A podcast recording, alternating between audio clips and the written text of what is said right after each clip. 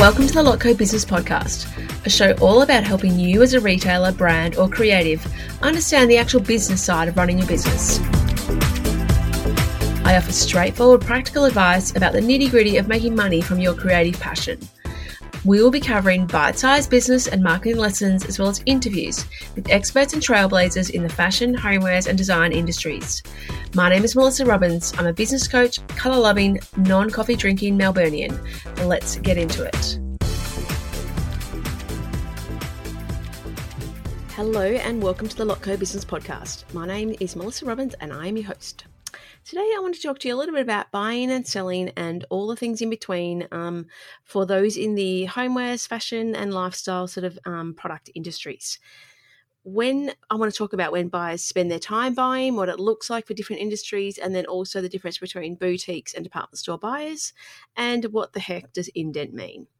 Now, this means also covering off when you should be doing the selling if that if you're a brand or product based business. I work with a lot of different brands and also work with a lot of retail stores. So they're my main two types of clients, and also what my background and my um, you know history is as well, uh, having been on the side of the brand and also having been on the side of the buyer too, as a, with a retail store. So one of the questions um, that comes up for brands a lot um, is something that I cover, you know, quite deeply in the wholesale group program that I that I do, and also um, more intensely in there, is the whole buying cycle. So, as a generalization, the main buying periods um, for, for the for this industry is February and March, and also August September. So there's a lot of in between buying, but as a generalization to keep it simple, that's when most of it occurs. Whether you're in the northern or southern hemisphere, um, they're just you're just selling different um, products or different seasons at in each space. First of all, starting with boutique stores, as a generalization, as I said, they're always going to be looking for new um, and exciting products and sourcing new things and, um, you know, taking on their customers' feedback about what they want. So they're always buying, always looking for more. But as a generalization, that's when their two biggest periods are is February, March, and then also August, September. So as a buyer for my children's lifestyle boutique, I would, you know, buy by sourcing things from trade shows. I would, you know, look on Pinterest. I would um, get emails sent to me and catalogs sent to me in the mail or in digital. I would go to boutique designer markets to find new brands and, um, you know, ask them if they were going to wholesale. So I would find them in all sorts of places and at all times of year. I would dive into Instagram to sort of source new and exciting things or import a new um, range that no one else had already had in in Australia where I am. And so there's heaps of other um, places that you're going to find new brands, but I would constantly be doing that as a buyer. Um, there would be certain peaks and troughs that where you know you would buy more or less but I would definitely want to have deliveries regularly to make sure that my cash flow was, you know, um, c- consistent, so I didn't have to, you know, have big lumps at too many times of the year, but also freshness for customers in store as well. So then, you know, when they popped into store, then there would be new things for them to see and um, get excited by as well everyone knows who has a store. As soon as you see, you know, people, customers see boxes or things getting unpacked, they get excited. So that's definitely something that um, you want to encourage people to get excited about what you've got coming in next. With fashion, though, um, it is slightly different. I would definitely buy my fashion mostly at that stage by indent, which essentially means selling six months ahead. So um, you you I, w- I would pick up stock, you know, for oh sorry i would buy the fashion in indent but i also pick up some stock as well. I did if i noticed gaps in my range or offering i would definitely try and pick up things in season also. As a retailer it's definitely important to make sure that you balance out when you're getting your stock when you're um, you know how you're budgeting for what you've got coming into store and how much you buy per category also and really understanding what your best sellers are um, so then you can buy more of the products that you need um, working with lots of different online stores, bricks and mortar stores, it's a definite balancing act. Um, how can you have enough stock at the right time, but not too much? How much of each particular type of stock should you carry? Um, and there, you know, comes back through your data and reporting and stuff like that about understanding what your best sellers are, what your fastest um, moving products are, things like that. Because you want to have enough stock to achieve the sales that you want, but also not too much that your money's all tied up in your stock. It's obviously the balancing act of retail in general. Um, you should definitely be reviewing what your stock turn of your products is as well. So, how much stock do you have to last for the sales that you need? So, do you have one month stock worth, um, which is probably not enough, or do you have 12 months stock worth, which is probably too much? You know, how do you find that balance? And what finding that balance is really important. So, understanding how much stock you have, how much stock you move through regularly, and what you need to buy each month to make sure that you have the right amount of stock at the right time. That is a crucial element to balancing retail in general. But so yeah, the faster things you sell through, um, then you're going to get better margin on those products too because you're selling them all at full price. So knowing that's really important.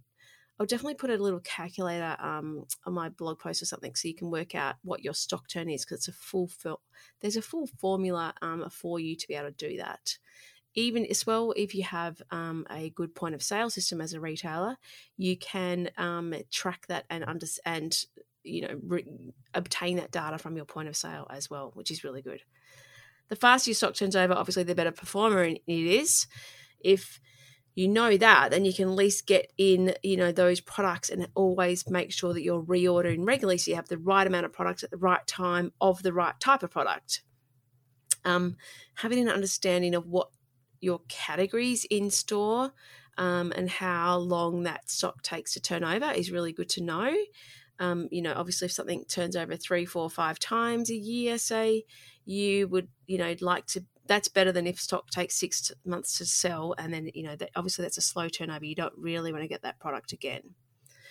Um, for lots of businesses, it's common sense. That, you know, obviously, you know that you know one type of category turns over much faster but sometimes you only have to sell one of a product um, and it gives you the same sort of return than um, selling you know lots of smaller items too so understanding that is really good to know but going back to what that means for brands um, then you need to be able to talk about that with your stores too. So if you let them know um, that you know your sell through is 80% so in you know within a month. So if you can tell your potential stockists or stores that you know this is what other people sell through the product in that's really good gauge so they know that this is a high turnover product i can you know it's less risk for them to get it in and sell through quickly if that's what um, generally happens with your product as well now in terms of what when to sell to stores though let's first of all just start with fashion. So, talking about indent that I was before,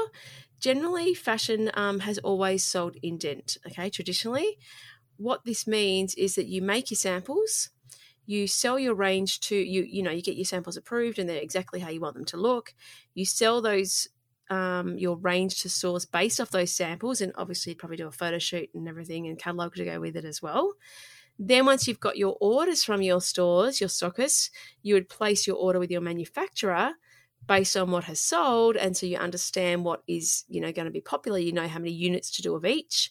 And then this takes, you know, eight to 12 weeks to be made and delivered and then sent out to stores. So by selling um, in a six month time window, it just gives you that opportunity to, to sell your range, place the orders, and then have a little bit of a leeway in between there as well. You may also add on stock that you want to order for your own online store as well and have that, you know, time frame to get actually get the product that you need because your manufacturer might take traditionally they take, you know, 12 weeks to make something. Um, so in the southern hemisphere, what that means is that you would sell your summer range in February or March and that would be delivered into stores in the following September, October. So you've got a six month turnaround from when you you you um, sell your range, you place all your orders, you get it delivered, and then you would um, deliver it to the stores in September, October. On the flip side, if you're selling your winter range or you know, winter styles, then you would sell that range in August and September to be delivered into stores in the following February or March. This is obviously the reverse for the Northern Hemisphere. And it's also important why, as a brand, you really need to really figure out your critical path and have a critical path. So you need to know when you need the samples by, um, you know, and you're going to work backwards, when you need to take photos, when you need to get the catalog printed, when you need to place your orders to be able to get that delivery window when you want it. Are you going to get sea freight? Do you need to add that um, calculation onto your delivery time window? is it Chinese New Year? Like, what are the different things you need to consider to make sure that you can get the product delivered into stores when you've told people it will be delivered, and also when so that it um, allows for the most sell through at the fastest rate at the highest margin as well. This is especially important if you sell to department stores as well because they obviously have a set delivery windows and they might be open in terms of you know one to one to two weeks or one to four weeks but it is really critical that you um, when you sell your range you know exactly how long it's going to take for you to deliver uh, turn that range around and um, for your factory to deliver it to you. Anyone who's worked in production will know that nothing ever goes to plan and there's always issues but as a generalization you want to have allowances for those issues as well. So critical path crucially crucial important. Going on that though, can I just say that it's always evolving and the way that the weather's changing now and the, you know, seasonality of things, no one necessarily people don't necessarily want their winter deliveries in February. It might be pushed back to March. So you might not want, you know, merino wool delivered then. You might sort of say, I want the, those deliveries in March and April. Um, and then, you know, sell that through longer until sale period of, let's say, July, June, July. And again, nor do you want necessarily your summer dresses delivered in August, but that's why again it's pushing back a little bit to maybe September, October, so that, that it's more in line with the seasons. But it's such a cycle of everyone around the world doing the same thing for so long, it's definitely not something that's easy to change. As more brands sell direct to consumer, so D2C, um, that is changing too because they again don't want to necessarily have two big deliveries of you know, February and then also August, they might want to have regular drops in their range as well. So then they're going to offer that to the retailers too. So it depends on who you're working with, whether they want that or whether you can still just deliver, you know, two to three, two to three times a year, but you might hold off stock and deliver it into your online store at different stages so that it's not all dumped in at the same time. Um, you want sort of freshness in store too. So as a as a retailer, you don't just want to get a delivery twice a year. You want to have regular things coming in. This is also really important as um, you know, people. It's global, more globalized world. So, you know, you're seeing a lot of what's happening on the other side of the world, and vice versa. So, people don't necessarily want to have seasonal collections or named collections like spring, summer, um, autumn, winter anymore because it's better to name your um, collections rather than having the, the season attached to it because otherwise it can be really dating it. And if you are selling uh, you know overseas and everything then it just makes it a little bit um, more open when you can continue to sell ranges even um, you know that may have been here for six months but you're just selling it to a different area because it matches their season better as well Alternatively, if you sell non-fashion items, these dates are definitely still relevant. Um, the biggest buying periods are definitely still February and October, as this is when most of the trade shows around the world are on. Um, you may be selling your range right then and there, but you're selling stock, and so you're delivering it quite quickly after you actually sell it. So sometimes, if you sell at a trade show um, in August, um, or at a showing, if you're just doing a showing, you would deliver that um, those orders to people in September or October. Now, depending on whether they're made to order or what you're doing, this is going to this is going to um, evolve whether you have to do ordering beforehand or not. If you can obviously turn around your product in two to three weeks, then that's fine. You can just take your orders for it and then make to order. If not, though, what it means is that you sometimes have to hedge your bets and buy your stock before you actually get any orders on it. So this is easier once you've got once you're established, and so you have some idea about what numbers you should make, um, produce, and how much you're going to sell, and you can gauge what's going to work. Obviously, there's risk involved though because you just never quite know what's going to work and what's not. Um, but that's part of doing business. So many of my clients, you know, have to order shipping containers worth of stock without knowing exactly what they'll sell. But then whatever they ever they have to sell, they obviously you know can promote those items and try and sell the products that they actually have because that's what they have available it, it you know in some ways it means that you've got a limited amount of sales that you can get because you've only got that much amount of stock but also it means that you've got to you know balance that risk with what stock you buy so that you don't have too much of anything left over as well Often, also, what sells wholesale and what sells retail, so direct to consumer, can be completely different. So, this needs to be taken into account when you're doing your ordering for your stock. As a generalization, the stores who are buying are much less risk averse, so they won't get outliers or crazy sort of prints or anything like that. Um, you know, like if you've got a, a range of dresses, then they're gonna they're not if you've got the color option of yellow, they're not going to buy yellow compared to something if it's beige because they know they can just sell through easily the beige one, whereas yellow is a bit of a risk for them. So you'll see that with often, um, you know, what what's available in stores compared to what's available on a on a retail on a brand's website they may be slightly different because the retailers might not have bought something but then um, is in they haven't bought it wholesale, but then selling it retail direct to the consumer, they will buy different things. Um, when we had when I had my brand Moppet, we could definitely we had children's wear. We could never sell traditional, non-traditional colors like as um, you know navy for girls or blue for girls. Um, we couldn't sell at this is at the time, you know, probably ten years ago now, or yeah, about 10 years ago, maybe even longer, um, we couldn't sell yellows or oranges because the retailers would just not buy them. They were just too scared to put those colors in store. But we definitely sold them, um, you know, in our store, no problem. And it was actually really surprised to us at the first time we sort of had the store that different feedback and the different buying behaviors of people buying one item compared to obviously if a retailer's buying you know 10 of something they want to be sure about it or they want to be a bit more safer choice so, definitely something to consider when you're doing your ordering. If you're ordering before you get your orders, having the variety of styles which may not sell as well wholesale, but they will sell for you retail, direct to consumer. So, if you're thinking of selling to stores as a brand, just make sure you need to start selling before, you know, around that February or March period, because that's when stores start thinking about their new brands and what's coming up, and also August. Um, so, a lot of the people will have their budgets that they allocate for the different months, and they'll have try and have stock coming in each of the different months to sort of plan ahead.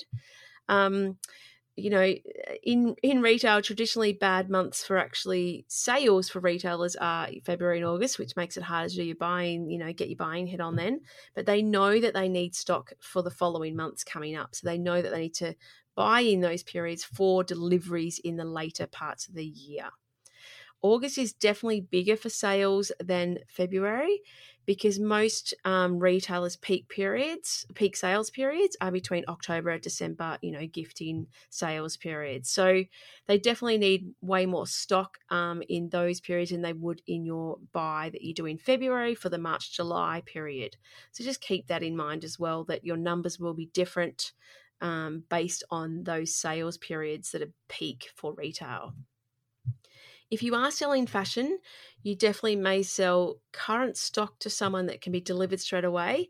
And then you also may be offering um, your indent range for sale that they deliver will be delivered in six months' time.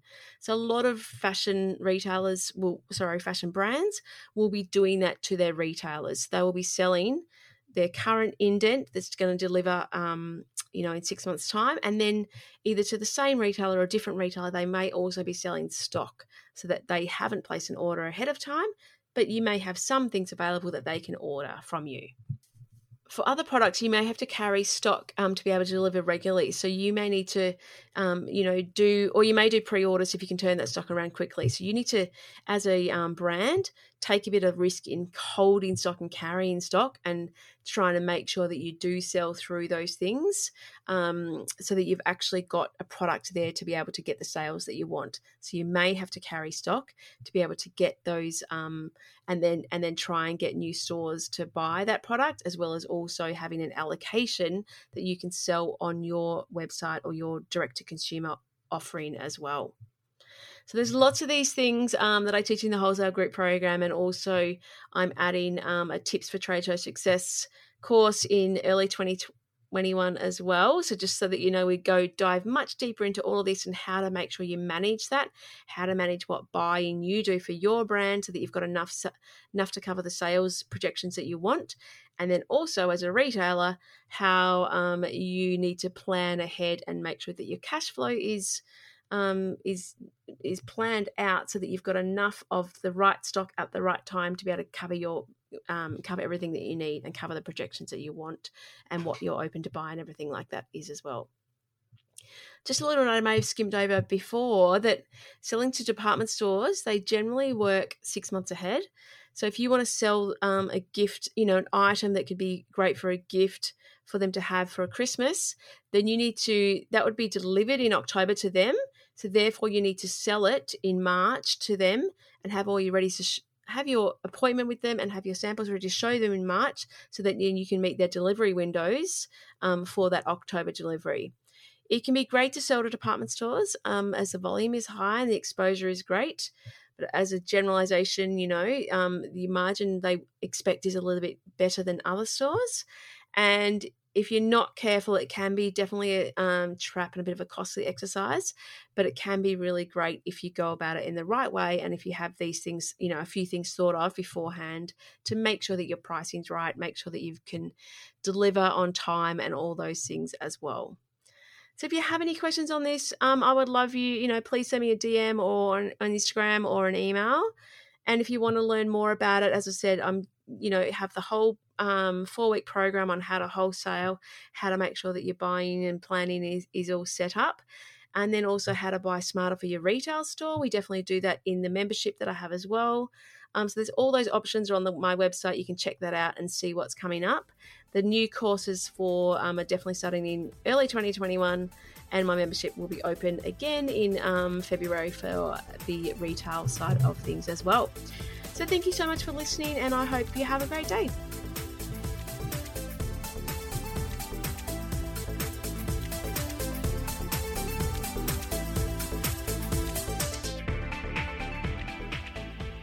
Thank you so much for listening to the Lotco Business Podcast. If you enjoyed this episode, please make sure you subscribe to receive future episodes as they are released. And I'd be so, so grateful for a review on Apple Podcast. If you would like a copy of the show notes or any of the links mentioned today, please jump onto my website at thelotco.com.au forward slash podcast. Have an amazing week, and I look forward to chatting to you again soon.